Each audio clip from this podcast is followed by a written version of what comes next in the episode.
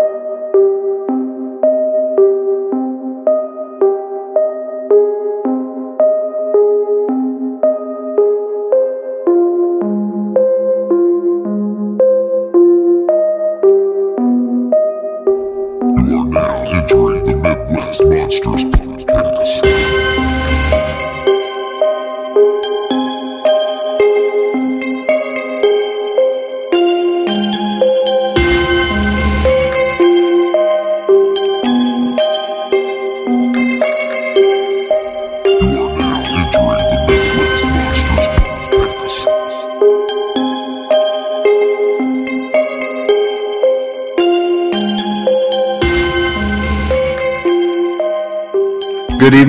gentlemen. Welcome back to another episode of the Midwest Monsters Podcast. I'm one of your hosts, Grizzly Abner, and I'm joined by Professor Wagstaff. Venomous Vinny. Hot toddy. Good to be with you again here, folks. We are coming back at you with another true crime episode. We've covered the Zodiac, we've covered Ted Bundy, we've covered the son of Sam.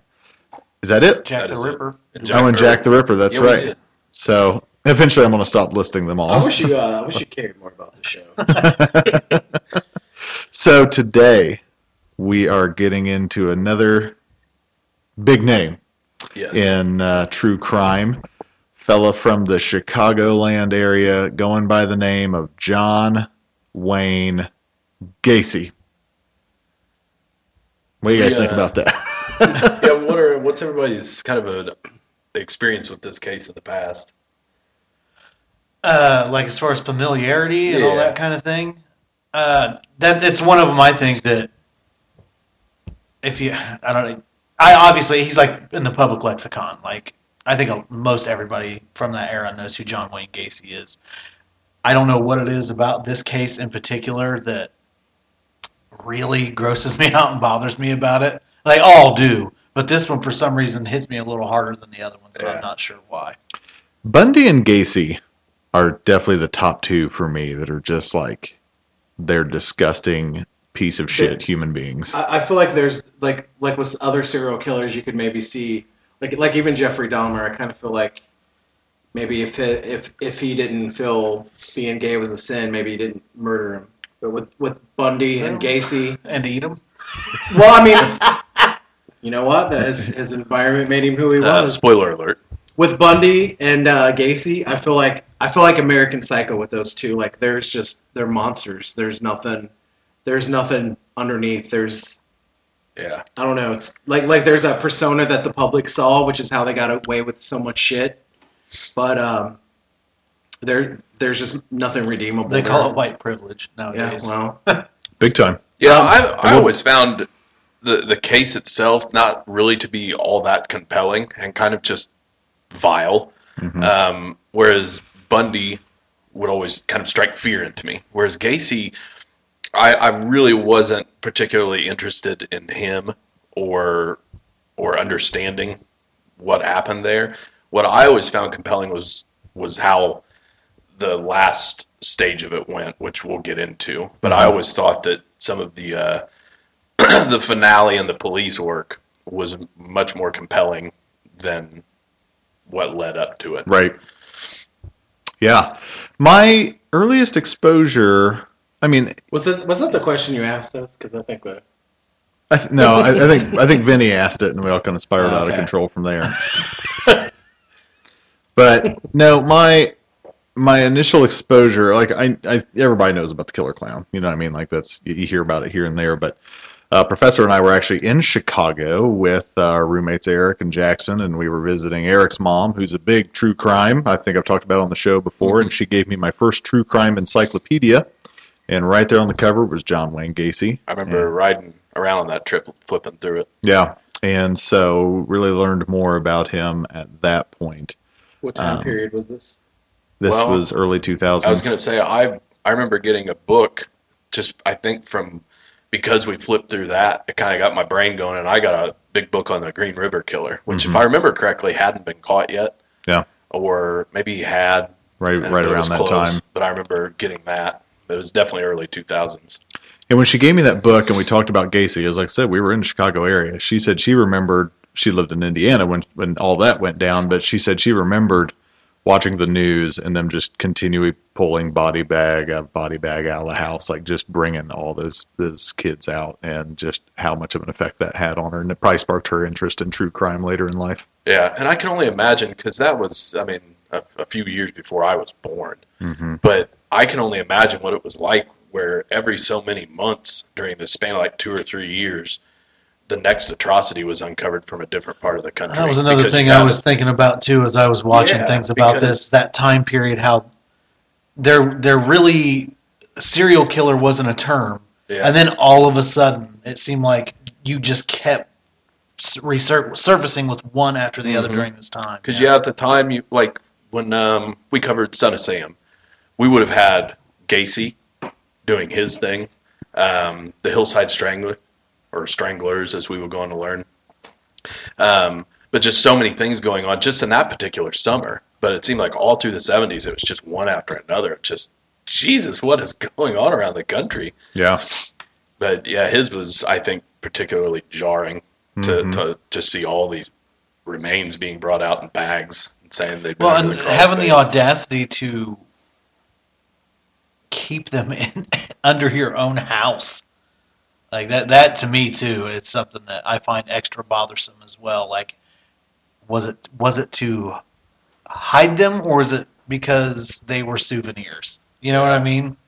Mm-hmm. I, I was gonna, I think uh, first exposure for me for for Gacy, I think was the movie To Catch a Killer. I worked in a I worked in a local video store, and the movie came out. I don't, I don't remember. I think it was a TV movie. Mm-hmm. I don't remember it airing on TV, but I remember the video coming out Really? and watching it was probably the first time I. I, I don't remember being familiar with that case at all until I saw the video. All right. Well, Thanks for listening. Yeah, good. Good to have you tune in. Stay scary. Uh, all right, so let's um, let's start with some of the the details of the case, Professor. Certainly.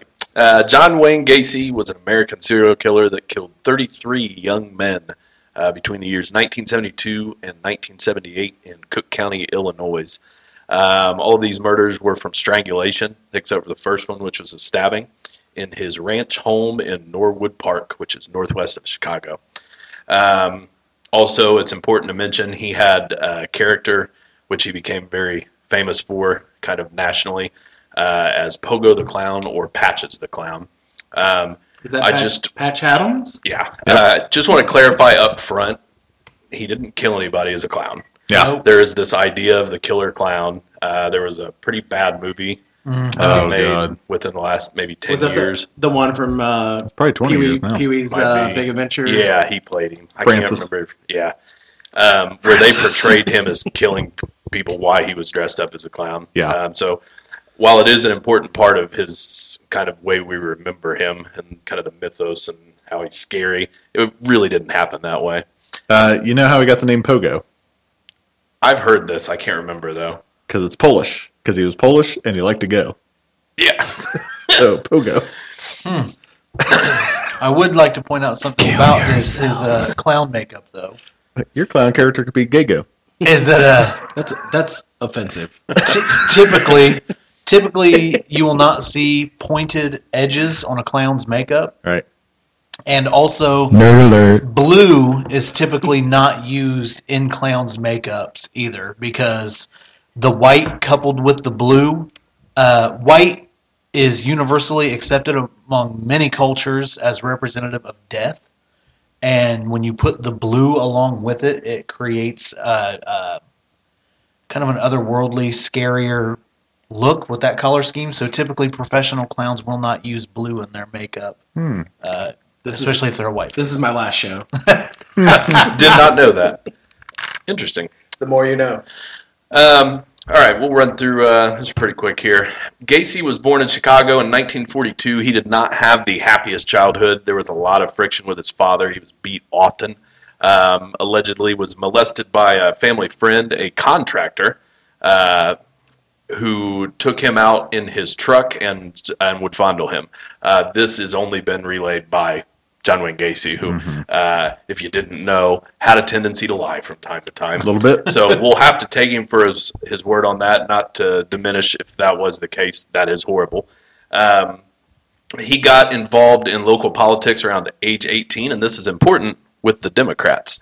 Uh, we were all very quick to point out that Ted Bundy was a Republican, uh, Gacy, Democrat. Yep. Um, he ran away from his father uh, at that age and ended up working at a mortuary for three months. So, kind of a an interesting start to adulthood. Um, but you know, I think he was ready to come back home after that. Do you have any other details about the mortuary work? Not really. They say that's where his first uh, encounter was. Uh, there was a um, a dead early teenage kid, some you know maybe Yeah. between ten and thirteen, and uh, something about that moved him, and he just crawled right up on the slab and and caressed that young dead boy. Glad you mentioned that. Yes, chime in with any uh, I'm glad you random thoughts Yeah. like that that I may miss.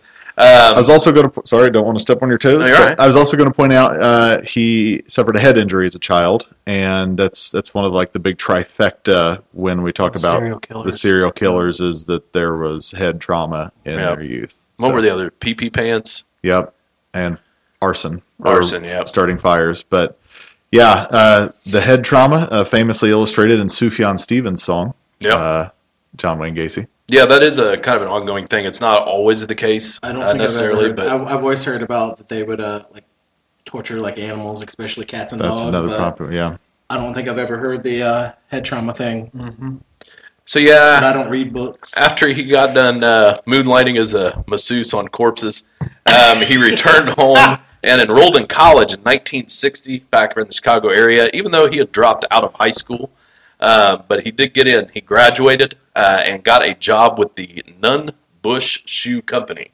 Um, they transferred him to Springfield, where he met his wife and got set up managing KFCs um, in the Waterloo, Iowa area. Um, and he balled there. yeah. Let me Yes. pause it one more time. I'm looking at my notes here. Sorry, I'm, Okay. I'm not as organized. Uh, but uh, also another thing in his youth that he stole his mother's panties. Yeah, I didn't know that. He used to keep his mom's panties in a bag Yeah. in his closet. Did you have you heard that one? I one? did because a childhood friend in an interview Yeah, said that he had told him that when they were little kids, like he had it in his closet. steal his mom's panties. Um, so he managed three KFC uh, restaurants in Waterloo, Iowa. He was making really, really good money there.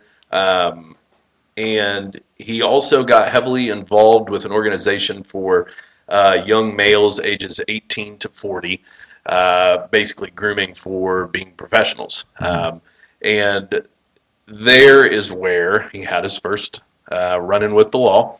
In 1968, uh, he sexually assaulted a 15 year old boy um, who had been involved with the JCs. Uh, furthermore, he then went on to pay an 18 year old uh, to threaten him uh, from testifying, beat the hell out of him.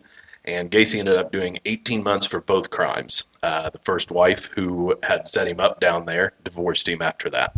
He would also, uh, in order to get these memberships, would throw parties for these guys involving alcohol and pornographic films. Yes. He was horny. In his rumpus room.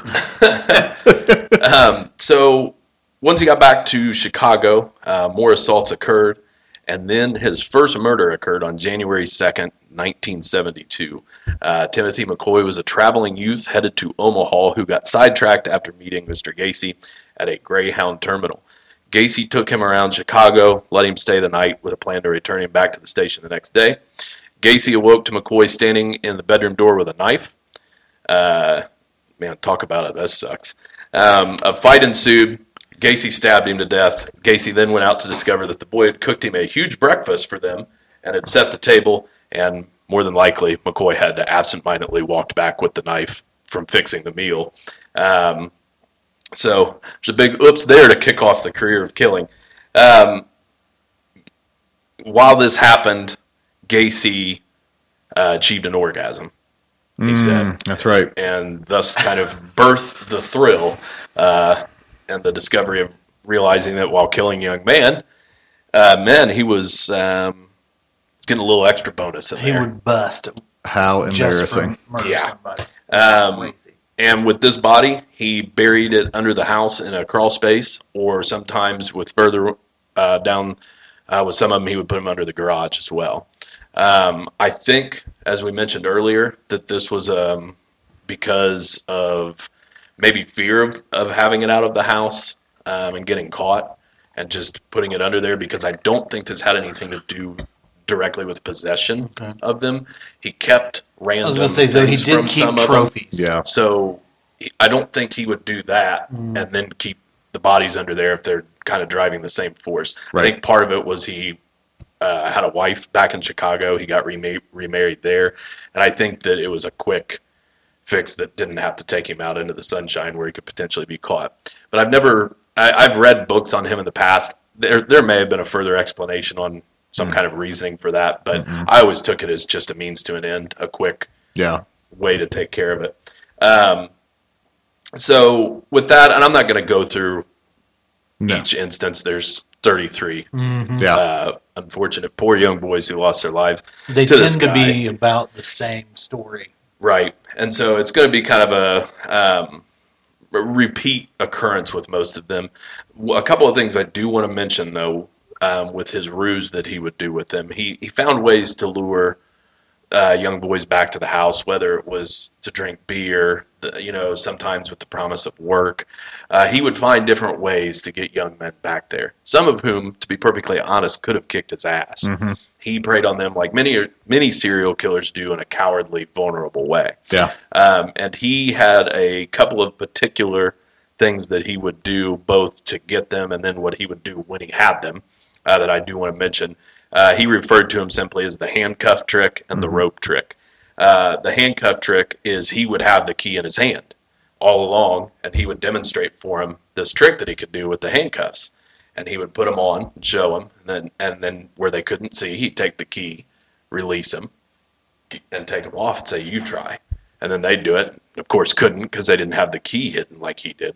And there you go, handcuffed.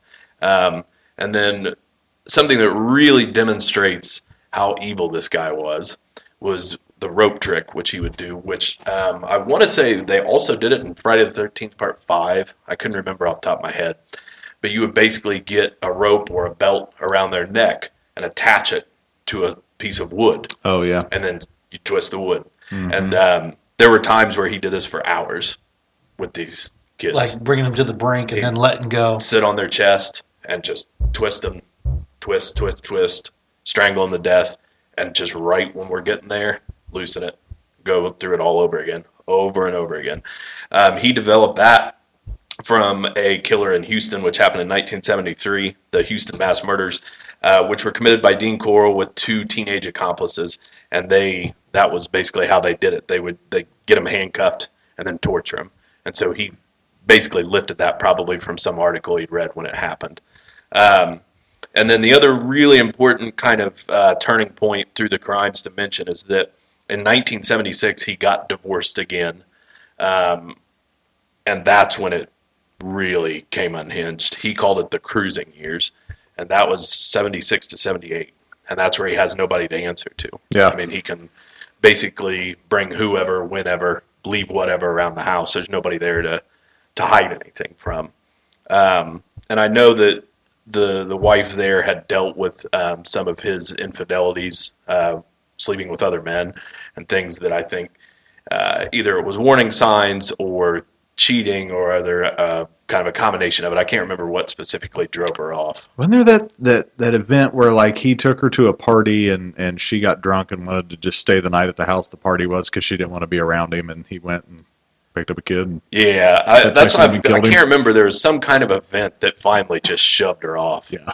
Um, but it got to the point in the cruising years where his final victims were beginning to be dumped off of I 55 and Des Plaines River. Mhm. Um, do we have anything we want to add to just the general timeline of crimes? Uh, I would just say some some general trivia that goes along with all this. Um, while part of the JCs, he was named JC's Man of the Year, Yeah, which you know made him very you know he was he was active in politics. He was active in the JCs. He was active in his Catholic church, um, which made him hiding in plain sight.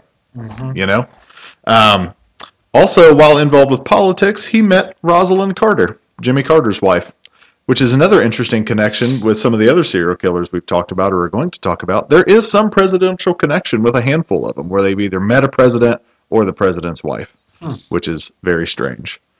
Um, oh, and then another thing I'll add at this point while we're paused is that he uh, he hated gay people. He he always claimed that he was not gay, or the word he used was fruit picker. Uh, but he thought being bi was okay. Yep. He says, "I'm not gay." That went all the way up through prison. yeah, yeah. He said, "I'm not gay." And I, I think the bad thing is too is as we talk about this, like a lot of uh, obviously not the serial killer part, but the, the pedophile stuff is definitely a stigma that that even today some people like to put on gay people that if you're gay then then you diddle little little boys. So Yeah, there's like there's some kind of perverse veer off that happens. some nonsense. Right. uh, also uh, kind of like thinking about this case too is kind of reminiscent to what we're going through now uh, with some of our, our current politicians. So it's it's funny that it doesn't matter what party you are, it really doesn't. Yeah. Um, oh yeah, scum. but, but currently, scum like everywhere. like I think Roy Moore, where we're watching people in the news where they, they don't care if he did molest children. He's a Republican, and we need Republicans in office. So similar, I feel like this dude's getting away with some stuff because he's like, oh, you know, he's a, a a Democrat and he's you know part of our Democratic Party and and a leader and you know he I, wouldn't do any I, of this I stuff. think that people were that clueless back then. I was gonna say too. Yeah, they're, they're they're like, oh no, he couldn't. He goes to church. Like back, I, I don't think that back then he's married. people, yeah, they weren't as uh because so many things hadn't been out there like this at this point certainly. to point you the other way that you thought, well, no, because there was this, I think, idea of a mustache twisting villain that would do this kind of thing. You know what I mean? And not the guy who goes to church and is a successful businessman and successful in I, uh, local politics and all the things that Bundy got away with. I think I think more stuff have came out, but I still think we're we're we still have a large part of our society that that this still like I don't know. No, I think he's a it's true. priest. He's a priest. You couldn't. and, do that. and let's also Bundy or uh, Gacy is getting away with all these things. He did not have the looks that are always attributed to Ted Bundy either. As part of the reason And why Speak for yourself, Ted, buddy. why Ted was so charming and good looking. Gacy doesn't have the looks to go along No, with that, look and like he a did, pack of baloney. and he did just fine getting away with all of it for all of the other. he, he still was kind of like I don't I don't obviously it led to that, but kind of like he still had a way to like seduce people. Well, that's yeah, that's what I was going to say. Is like he was just like a loud, abrasive personality. We've all known the type before. Uh, this loud, abrasive personality that just pushes their way into things and pushes their way out of things. So um, it's easy. It was it was not easy for people to go along. It was just like people were just like, Jesus, I don't want to deal with him anymore. You know what I mean? Because he was just so loud and, and pushy. Yeah. So I think that's Oh, how he got away with a We've all been there. All right. Uh, oh, one last thing. Uh, one of my funny notes was I think he's a cheeseburger, Ted Bundy. so, uh, sorry, as you were. Grimace ate the hamburger. All right. Uh, on the afternoon of December 11th, 1978, Gacy visited a pharmacy to discuss a potential remodeling deal with the owner of the store. While Gacy was within earshot of a 15 year old part time employee named Robert Piest, he mentioned that his firm hired teenage boys at a starting wage of $5 per hour, almost double the pay earned at the pharmacy where Piest was working at the time. Uh, after Gacy left the store, uh, the boy told his mother that some contractor wants to talk to me about a job. He left the store promising to return shortly. He never did. Um, his family filed a missing person report on their son uh, with the local police. The owner of the pharmacy named Gacy as the contractor that had most likely left the store, that the boy had most likely left the store to talk with. Um, and this is where our downfall immediately begins. Um, the police put heavy, heavy surveillance on Gacy, um, and this goes on for roughly two weeks. And this is the most compelling part of the case for me. It's not uh, a trail of clues. It's that they start to immediately recognize just by basically having people witness it in the process. Because before these kids would just come up missing, but there was really uh, n- not any great leads. This had people in the moment placing this guy with this boy that went missing, Right. which had been like so many young kids Had, around. had he not area. done this, do you like that's the scary thing is had he not had he not taken a boy that like People cared about. yeah that that cared about and and literally was just like I'll be right back. yeah, Um, I wonder how long he could have got away with this. I would Which is- assume much longer, especially doing it in a more of a centralized way, um, just in the middle of a pharmacy with witnesses that could. And, and, and not that they didn't care about other victims too, but like like I don't. I think with the other ones, it was just like there was there was no uh, connection to piece Certainly. anything with. Well, and there's not enough time in the day for, for a lot of those detectives. But if you have somebody screaming in your ear Yeah. that lives three blocks over, that's going to naturally be a priority for you. Well, and that's the thing. I mean, we're talking about a lot of the teens that went missing were drifters, Mhm. Hitchhikers. it's just simply traveling. Yep. Um, also, too, uh, they did not care about these these gay kids that were dying because they were like, oh, well, they're they're gay. That's what they they, they get what they deserve. You know what I mean? Like it was just terrible, and it, it's it was and it wasn't just it was everywhere. I mean, that happened. There's a famous case here in Muncie. Have any of you heard about that one? It's still unsolved about that kid that got killed over in McCulloch Park like 20 or 30 years ago. I think so. McCulloch Park used to be known as like a gay hangout, and uh, a local kid disappeared, and they thought his last known whereabouts were McCulloch Park, and the cops were like, "Well, my too bad." Shouldn't be hanging out in places like that. Yeah, exactly. And so this is the same stigma that would have affected a lot of these kids. Um, but yeah, with uh, we went on for basically two weeks with them just trailing him everywhere. If he went in to eat at a restaurant, they were sitting a few tables over, and they made sure he knew about it.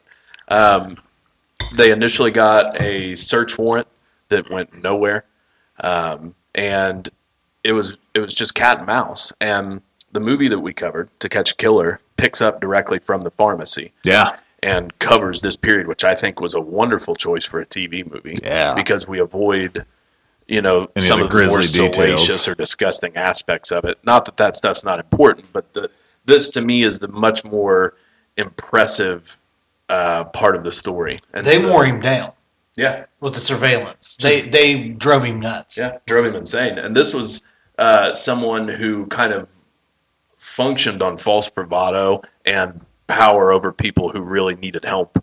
Um, and so the minute that was stripped from him, you're not the cool guy. You're the one being badgered, and you're not the strong one. These guys are going to do what they want. You're going to deal with it. And, and he started getting sloppy yep, because he so- he just thought he was untouchable. yeah, but the I was just going to say the arrogance still drove him. Yep. Um, there's a famous bit with him uh, where during this time, and they cover it to some degree in the, in the TV movie. I think he invites him in for drinks, and there's some some different aspects there. But at some point during this, he invited them in for dinner he'd cooked while they were waiting out front, just just to be arrogant, and they smelled a smell. And they didn't realize it till after the smell. fact. the guy Ooh, that that hit smell. him, he was like, "I know that smell," and it was the stuff you know stuff you put on bodies to eat them up, Mm. and uh, and then just kind of the Lie. unpleasant, sweet um, scent of death Yeah, that he had under the the once floorboards smell there. death, Um, you never forget it. but we'll, and we'll go through a lot of this with our thoughts on the movie. But basically, this led up to him finally just freaking out on December twentieth and going in and confessing to his lawyer. Um, and two days later, he confessed to the police and was arrested. Um, After he got picked up for weed.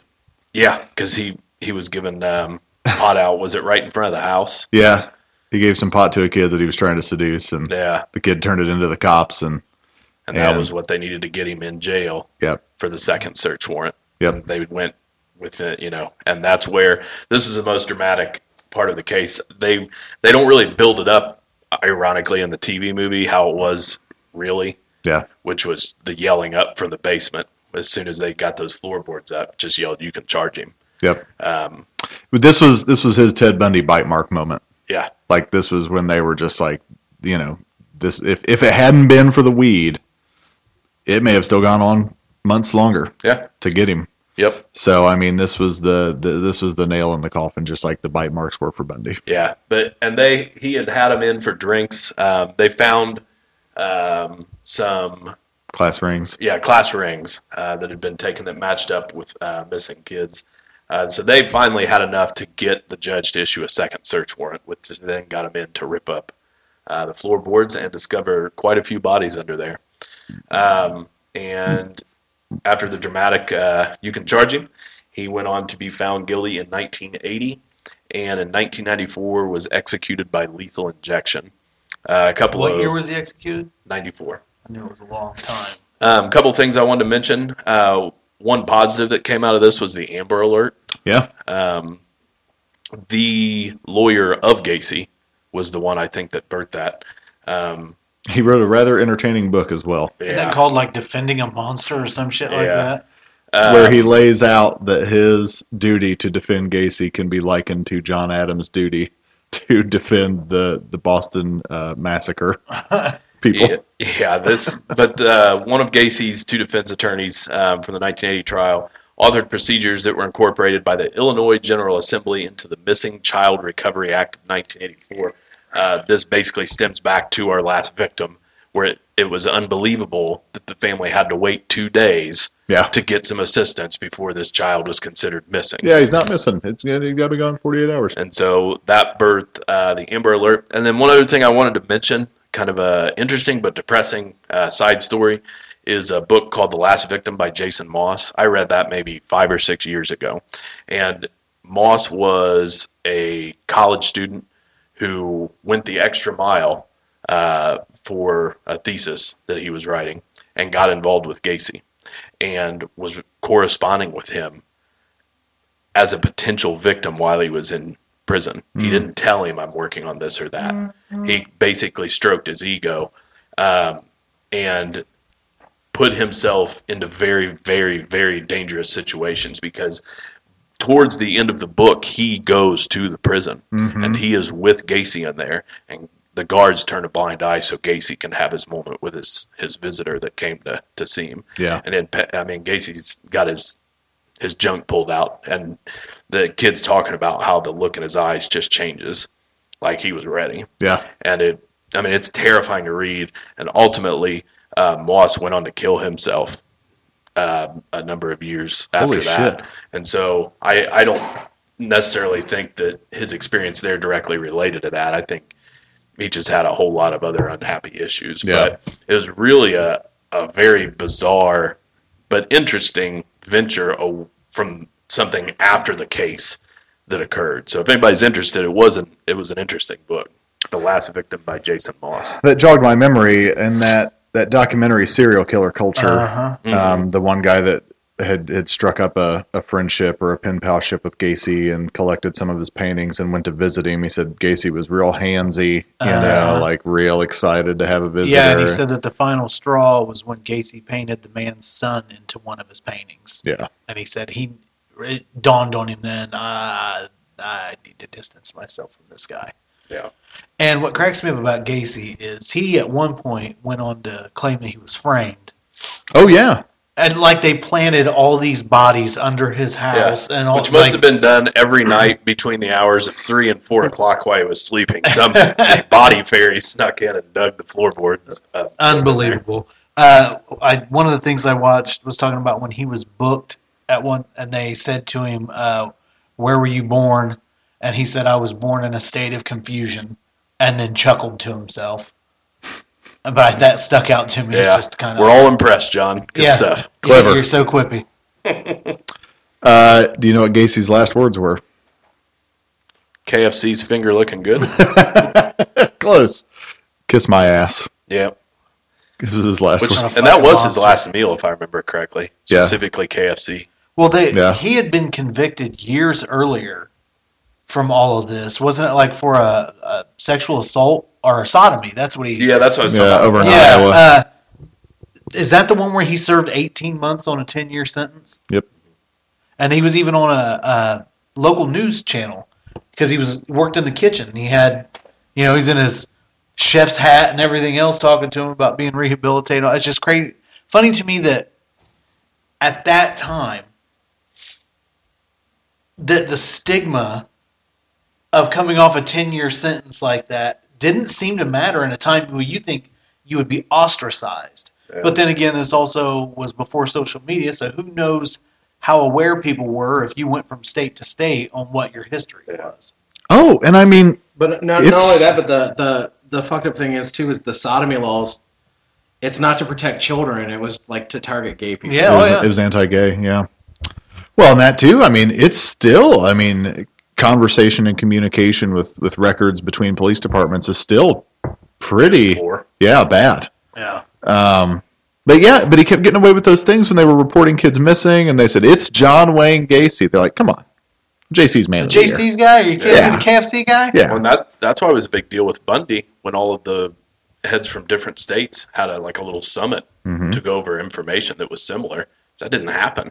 Yeah, I mean, it's it's still a problem. Oh, yeah. It's better now with technology that's brought a lot of it together, but it's egos and, and people wanting credit for things and other people not wanting to be stuck with things and Gacy grosses me out too because of the way he accepted his celebrity, like he relished in his celebrity by doing his paintings and selling them and all that kind of shit. And, and, and, you know, and uh, it's not like Gacy was some fantastic artist on these paintings. That's not why anybody painted it. He basically sat those easels up in a line hmm and Yeah. it was paint by numbers. You know, yeah. It was not any good. His most famous one, painting the Seven Dwarves as Oh, yeah. the Chicago Cubs. and there's the one that's signed.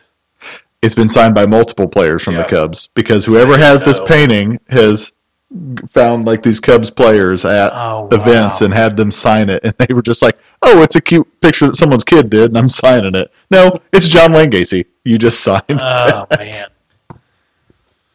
Any thoughts before we dive into the movie? So so kind of like to bridge the two. In in the movie, there's like um I guess like his his foreman or I don't know who the guy was. Is that like an extra character? Is that guy real? The guy that was kind of Yeah. the second command, kind Yeah, of his accomplice. So because I, I I I took it in the I think in the movie he comes out and says that he did things to him, but Yeah, he had cronies with his construction company Yeah, that may have inadvertently helped with something. because there were some guys that he tried to put the rope trick on or the handcuff trick, and they'd wrestle him and get away from him, and he wouldn't hurt him, or he'd you know he'd he'd let him get away, and so yeah, he had people close to him yeah, that were just you know accomplices. Um, one thing I want to say as we're transitioning here from the real life story to the movie, um, I never understood because all I ever, all you know, the the most famous picture you see is that that mugshot of Gacy with the mustache, and he just looks like your your simple uncle, right? Um, and so it wasn't until Brian Dennehy brought this character to life and to catch a killer that I realized how much of an obnoxious asshole he was. yeah. It helped me piece because I'd read the stories and I'd look at the picture and I'm like, that guy wasn't that guy. Like he, you know, he wasn't this guy. But watching Dennehy portray him in To Catch a Killer, I was like, now I get it. Yeah, Now I know what kind of everyone knows that loudmouth, abrasive, obnoxious guy, and uh, you know the joke about being from Chicago. you know, like, um, but yeah, like I'm like, okay, yep, that's him. That's him. which is something I enjoy uh, with us doing this and the other show that we like, last podcast on the left, uh, is pointing out how big of dipshits a lot of these guys were that kind of get immortalized as scary. Um, you know, Ted Bundy continues uh, with the resurgence after the big documentary and uh, all the controversy over women finding him attractive, and that's inappropriate. The message is lost on him. And it is in a lot of ways because if this guy were that smooth, he wouldn't have to have used the ruses that he did Right. with the casts on. And you know, can you help me carry the books? If he was a charmer, he wouldn't have been doing all of that stuff. Um, and Couldn't so, help- couldn't you help same with with his Gacy, couch? he was really kind of a dipshit and and arrogant. Uh, you know, just kind of pathetic in a lot of ways. And most of these creatures are that get immortalized because of the horrific things they did. Yeah. And to think too, just how different of an era it was, even in the late seventies, early eighties, that how easily you could get away with these things. Yeah. You know, this is before stranger danger. I mean, that's what we all grew up with. You know, look out for the guy in the white van offering you puppies. You know, like Yep. um, I remember I- fingerprint database happening for nearly a decade still. I had this conversation a week ago that with was a guy. basically after the Adam Walsh case. I think that wasn't Uh, it that the first one- doing the fingerprinting for. Well, the first one caught with major uh, was Richard Ramirez in Uh, LA. But yeah, I had this conversation with a guy at church last week because he had been joking the week before that everyone thinks he's paranoid because he won't let his kids have like embroidered stuff like backpacks. Mhm. You know, he's like, all it takes is for someone to walk up and like see their kid's name on their backpack and be like, "Hey, Sandy, isn't your dad such Yeah. and such, or isn't, or don't you go to this school because they just saw your school pride sticker Mhm. on the back of your vehicle when you drop that kid off?" I remember as I, it, strangely enough, I was just thinking about this the other day. Uh, but I remember when I was a kid, my parents setting me down and us having a family password that if somebody were to come to pick me up, uh, Yep. that they had to know this password. I remember the schools or I that. wasn't allowed to get in the car with them. And I can remember my parents, my mom, and her sister taking me and my little cousins to. It was almost like a a, a fair in a way for Unfortunately, kids. My, my password was pizza, so I always got in the van with everybody. but we had to go and be, and I think it was after the Adam Walsh case where we had to go and we were fingerprinted and all that. oh yeah, And because my cousin and I, we were probably five or six, but we both remember that there was a clown there uh, who had bo real bad. I was looking through some of my parents' old stuff, and they had this little ID of me, had my picture on it and everything. And I think they got it done at Richmond Square Mall, but it was that same thing. They had these IDs made for your Yeah. for your kids, so that um, Can you imagine if they went missing, you Can could you turn that imagine in. how different of a of a change in eras that was for people who grew up in the 1950s and 60s?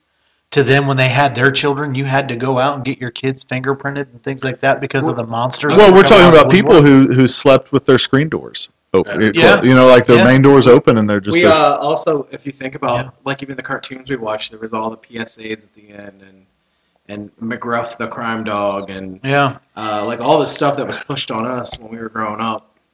which for them was you know Looney Tunes, and nobody blew their brother's head off because they thought Daffy Duck could survive it, so could their little brother. You know. Vinny, what was your family's password?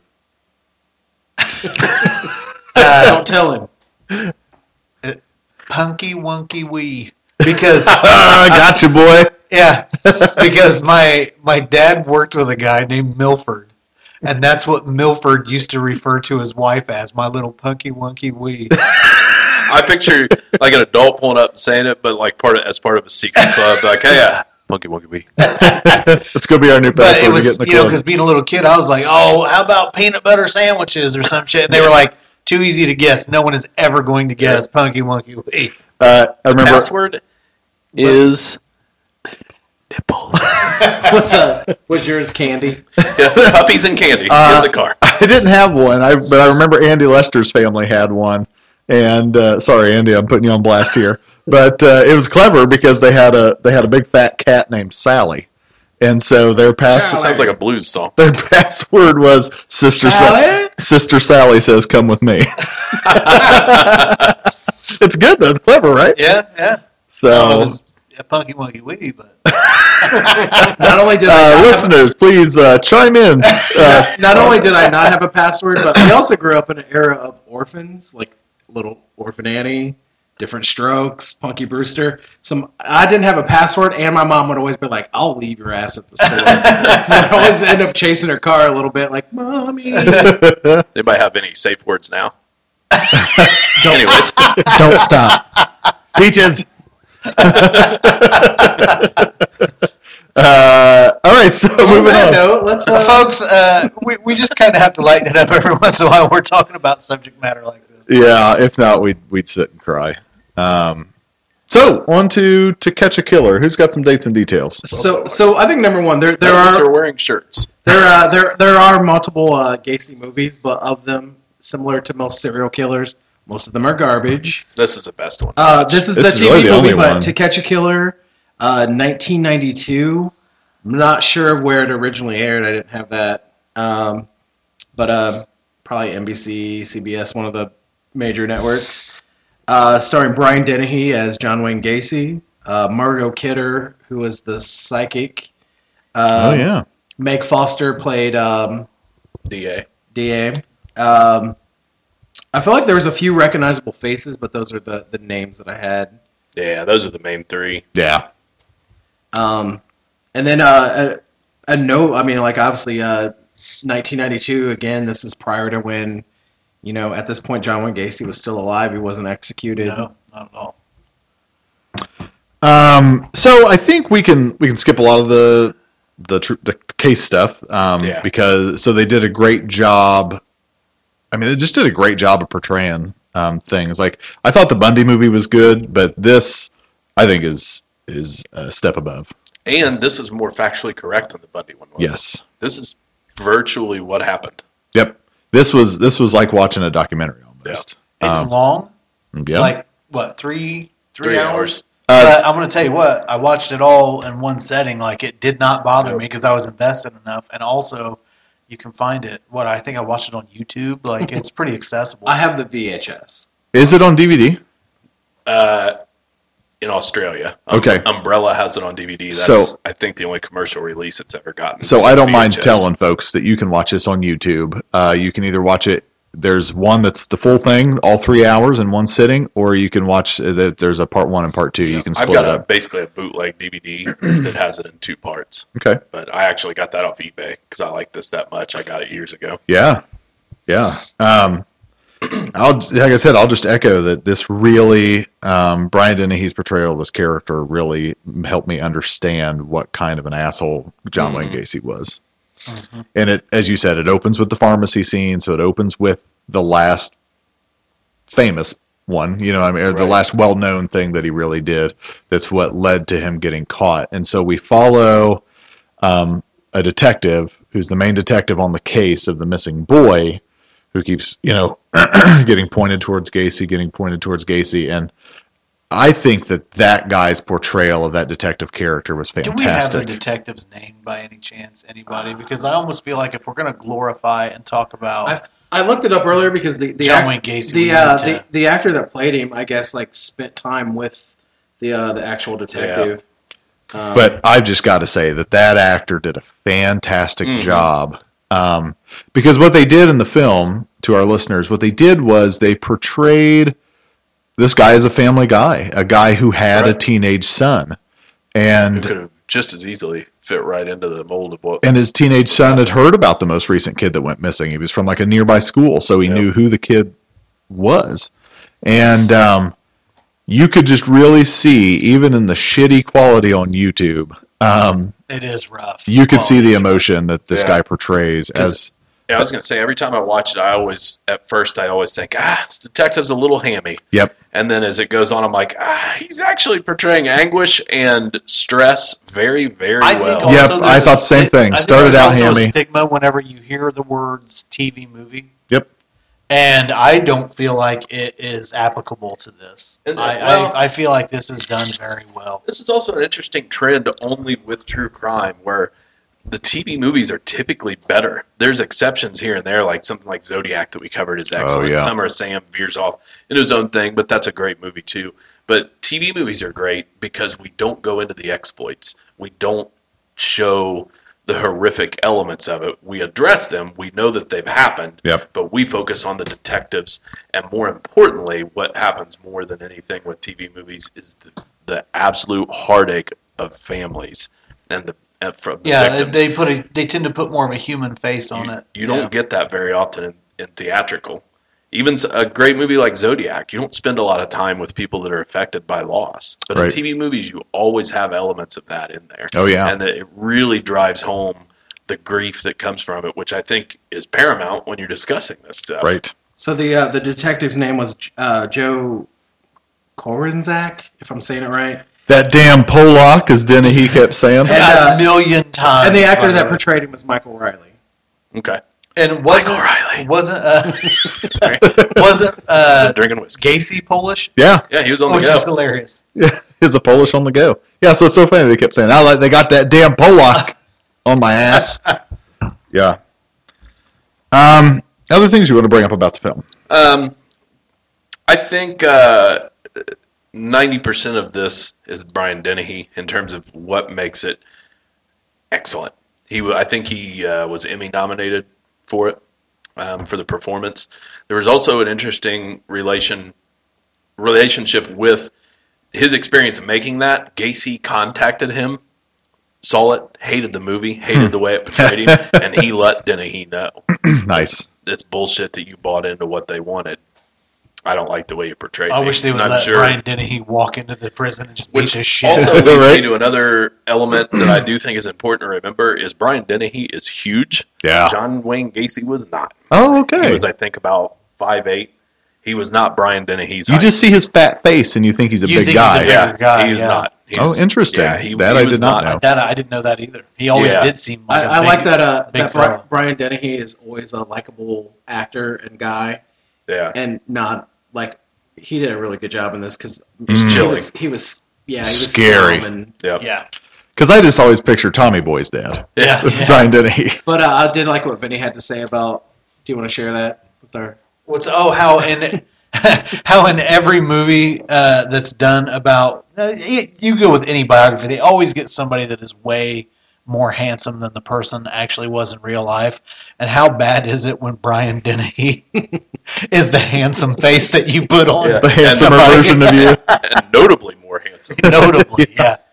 But he did so good, like when he handed money to that gas station attendant and kind of lingered and like touched his fingers in the face. hand, and um, you know when he uh, just creepy. I mean, like when he's I think of the swinging the handcuffs around, you the, know, the- like the scene where he brings in like the the could have been victim with the cops outside, and he's like teaching him how to play pool, like where he's kind of like fondling him a little bit. And, Yeah. yeah. um, To Also- these hands, boy. the clown makeup was phenomenal, except for they didn't get his eye makeup right. But in makeup, he looked just like And I'm Gacy. glad they Yeah, he included. did. I'm glad they is so iconic. in, iconic and entwined in the mythos of Yeah, Gacy. Had, I'm glad that it was included, but I'm also glad that it was in one scene. right that it, they didn't keep And, dwelling and on it. even even that scene, like he he picks a young teen boy Mm-hmm. to come up in front of the detectives, and Oh, it's so creepy. yeah, I don't I don't think there's a scene in the movie that he's not on screen that that he doesn't just Yeah, that's know. also where he had the the famous line, "Clowns can get away with murder." Because I think he really said that, didn't he? Yeah. Yeah. Don't you know a clown can get away with murder? Yeah. Um. Oh, my only complaint with this film, my final note. Uh, one of his final would-be victims that got away was wearing a Jordan T-shirt, oh yeah I, I, and I was like, yeah that was wrong. There was, Michael Jordan was not p- playing or making merchandise at that point. so Michael Michael Jordan Wrong. probably would have been a child himself during uh this time Certainly, period. probably would have been playing college ball at Getting North ready for it. Carolina. Yeah.